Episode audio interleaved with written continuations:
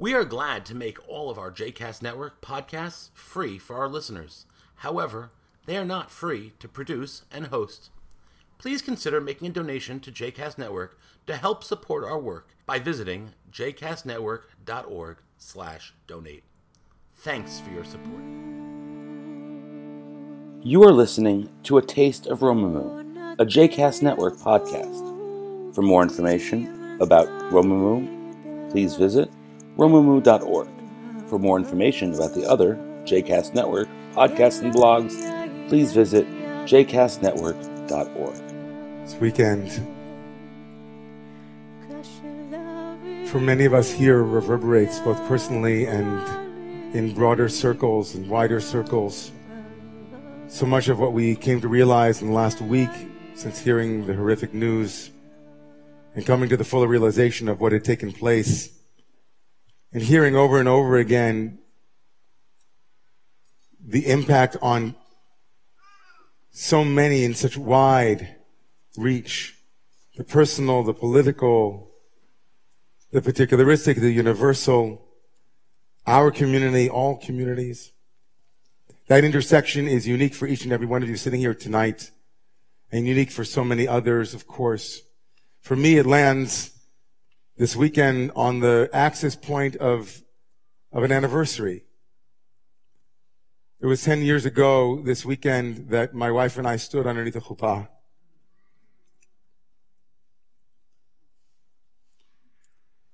Right here on this weekend, where year in and year out, we as New Yorkers have come to expect that the streets on Sunday will be filled with so many humans testing their fortitude, their perseverance. One of the things early on that drew me to Ariel, to my wife, was that she was a successful triathlete. For me, triathlons were waking up, brushing my teeth, or something like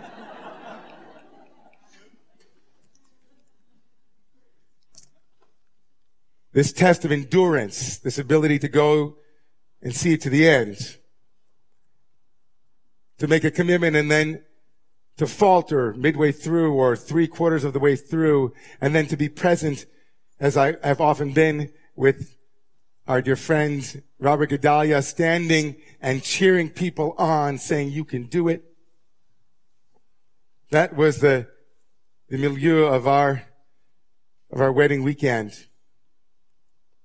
And so I'm thinking a lot about precedent and unprecedented. I'm thinking a lot about the things that we return to over and over again and the things that somehow we return to and are completely different. Because we've heard that word unprecedented over and over again this week. It was, of course, the worst massacre of Jews. A horrific event. But another repetition for me, another return to where we had been also coincided with that moment. Meaning, a mere three weeks ago, tonight I stood on October 12th before this community and said that the building right across the street, a building that we had looked to purchase, a building that would give us our own sanctuary for the first time in our decade of existence, that October 12th evening, 21 days ago tonight, coincided with another event, October 12th, 1958, 60 years ago that night, when an Atlanta temple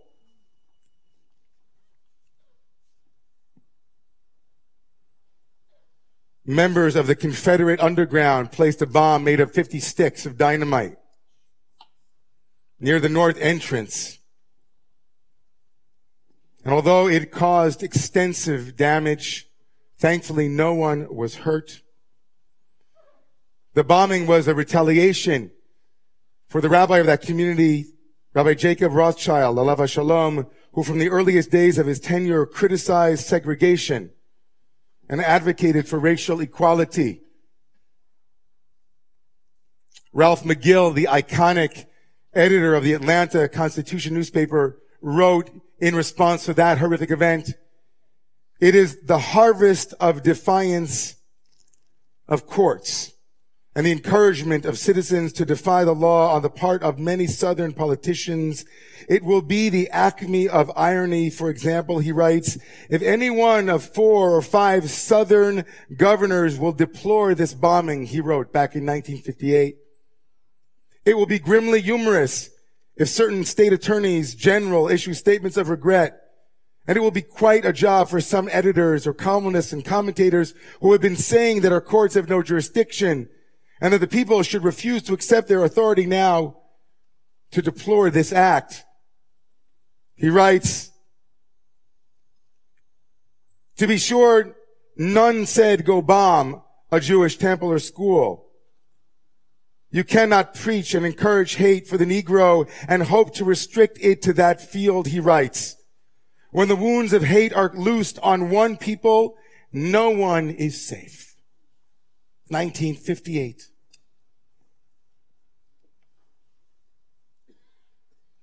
Unprecedented, precedented.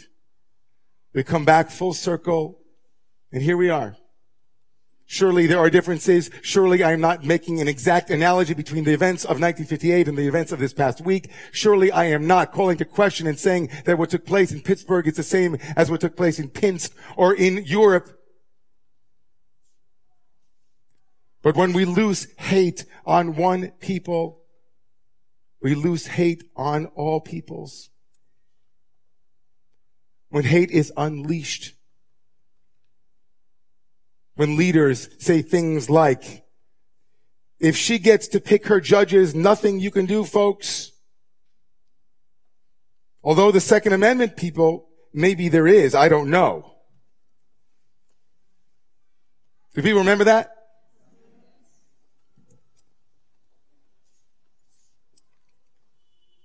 23 years ago this Sunday, November 4th, 1995, responding to the rhetoric and responding to the hate that had been unleashed in Israel, Yigal Amir, at a rally in Tel Aviv, murdered Yitzhak Rabin 23 years ago. Hate had been unleashed.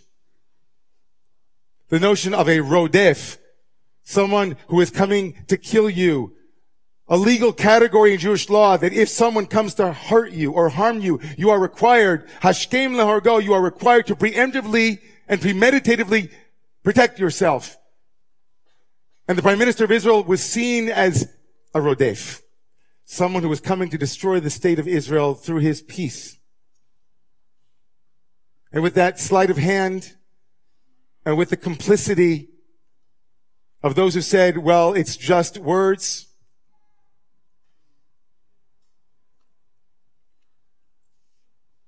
Is it just words? There are some who might hear me saying that there is a causal connection between one leader's spoken words and the actions of a few. Hear what you want. Hear what you want. Hate begets hate begets hate. And what was once thought now is spoken, and what is now spoken becomes acted upon.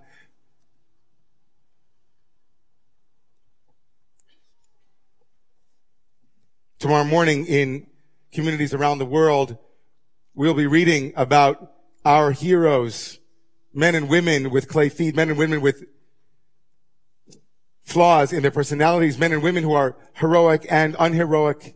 But we read them and we ask them to teach us. And so I'm asking tonight, Abraham and Sarah, Abraham, teach us. Chapter 24, 23 of the book of Genesis will begin with Abraham burying his wife. And it was that Sarah was 127 years old. Vatamat Sarah, and she died. Vayavo Abraham lispod Sarah kota, and Abraham came to eulogize Sarah and to cry over her. We have been Abraham this week.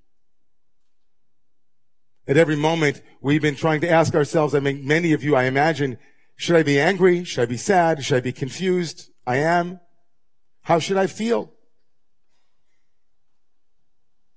And for many, this past week was, of course, a mourning period. It was a Shiva. It was a national Shiva. It was a Shiva for the families of the 11 victims. It was a Shiva for the entire Jewish community. It was a Shiva for this country. Our flag was torn.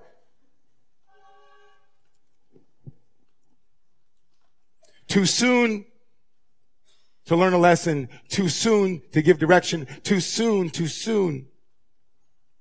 And Abraham, sure. Abraham Abraham came to cry and to eulogize for Sarah.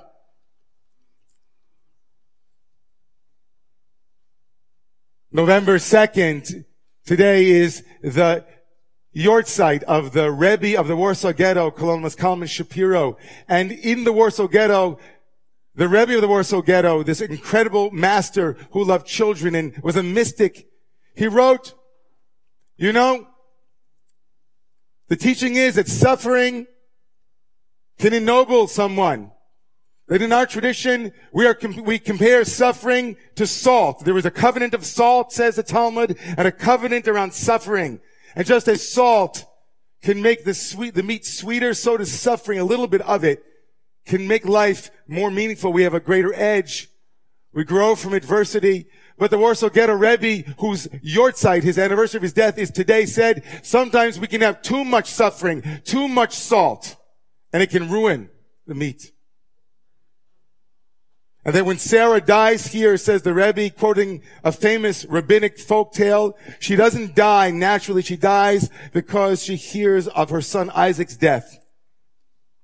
And overwhelmed by suffering, she can't hold it. Sometimes we can't hold it. How many people here felt that this week? It's too much. It's too much. It's too much. Lifting up the Jewish community, lifting up, seeing what's going on in the, in the African American community and in the, the Latino community and people of color across this country who have been dealing with this week in and week out for decades, systemic racism, systems of oppression that aren't dismantled yet. And here we are I sat with Roz Chast of the New Yorker magazine, New Yorker magazine, who is a cartoonist. And just for a little bit of humor for a moment, she, we sat together and the entire conversation on Monday evening this past week was about her book about death. And about how she tried to talk to her parents about death, but every time she brought it up, they would say, can we talk about something more pleasant? And she showed us a caption of one of her cartoons where instead of the Wheel of Fortune, she had something called the Wheel of Doom. And she said she grew up in a house where every single thing that happened in the day could actually lead you inexorably, immediately to death. Playing an instrument could lead to death. Sneezing could lead to death.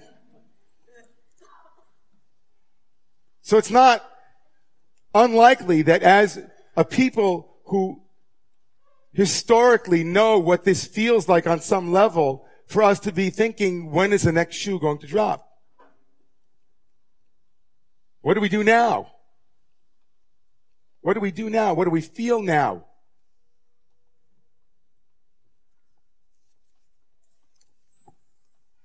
But Avram comes to the rescue, Abraham on verse 3. Vayakam Avraham me'al pnei mesa vayidaber al b'nei ches lemur. Abraham finishes crying and then Vayakam Abraham. Abraham rises up. Abraham stands up. And he begins to have a dialogue with this leader. Ephron is his name. He has a plot of land and Abraham wants that plot of land in order to bury his wife. Now just mind you, that Abraham has been promised the land of Israel. And now he finds himself negotiating for a piece of land within the thing he was entitled to, within the place he was privileged. He had a promise. Where's my land? But that's not Abraham. He begins in a conversation. He knows that some things that are given to us, we have to earn too. And what's remarkable here, folks, What's remarkable for me and for all of us as friends in this together tonight, crying, all of us, is that there's one read, way to read Abraham's dialogue in the ensuing verses. He gets into a back and forth with this gentleman, this non-Jew. And one way to read it is in a very insular, protective way. You know, Abraham is hurting. He doesn't trust this guy. He wants to give it to him for free, and Abraham insists on paying for it. If you don't know the story, Abraham insists on paying for the very thing that he's about to be given for free. And one way to read it is Abraham doesn't trust him, and so he makes sure that he gets a signature. But another way to read it is Abraham is struggling like all of us with trust.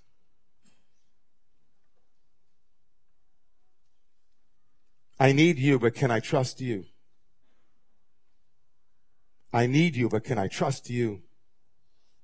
I need you, but can I trust you? I need you. Can I trust you?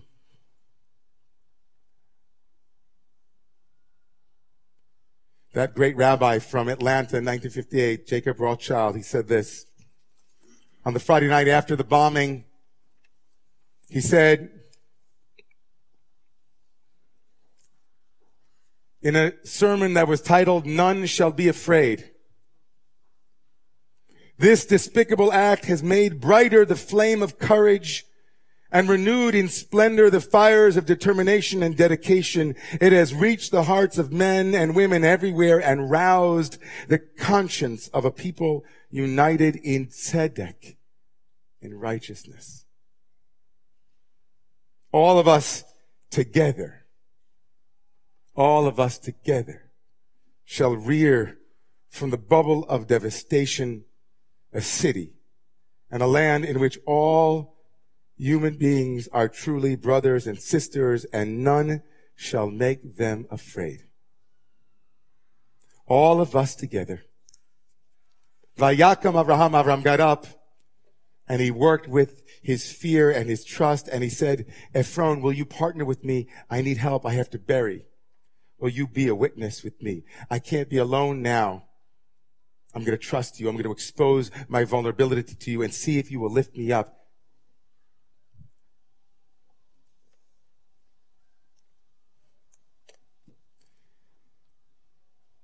October 12th, 2018, that day that Romemu was gifted with that building was a return to a place that the Jewish people had been before. But on that day, I received a letter from Alistair Drummond, the reverend of this community.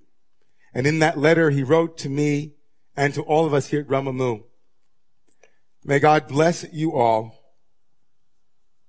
And together, may we rise.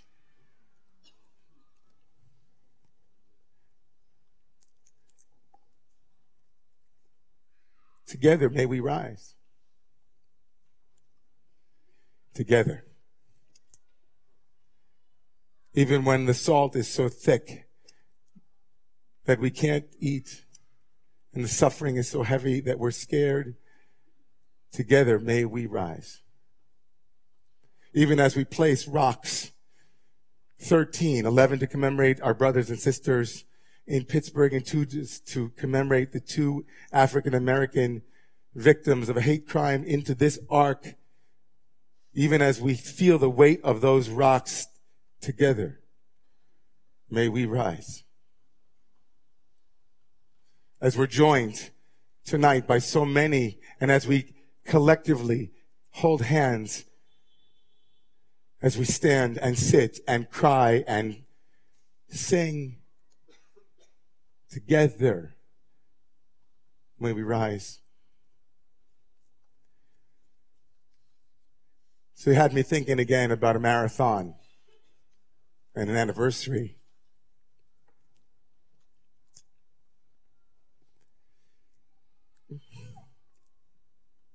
I remember two years ago that this was floating around on Facebook somewhere and I, I, I couldn't stop watching it. It was, I don't know if anybody saw this. There were, the triathlon. Not my kind, but my wife's kind. And as they came to the finish, they came around the final turn. There was an amazingly strong young man in the lead. And then he crumbled. Something came over him. He was exhausted, I can imagine. And he just crumbled. He started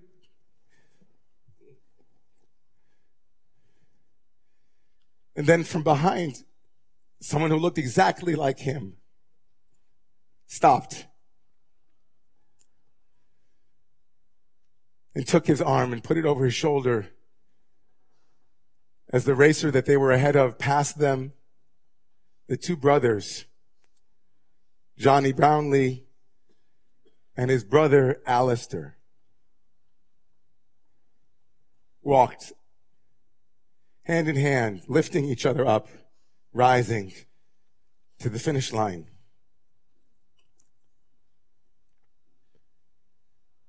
When they crossed the finish line, Alistair, Jonny, they collapsed together. Two brothers seated together on the ground. How good it is when brothers sit together.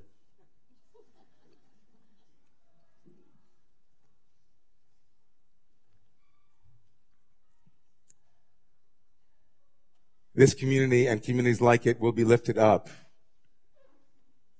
We know that there's a long road ahead and there's lots to do. There's voting to do next week. There are voices to, to raise. There are hearts to console. There are actions to undertake. But tonight we remember Cecil and his brother,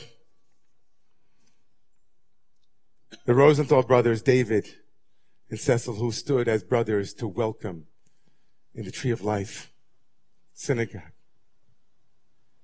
And we remember that together we rise. Together we rise.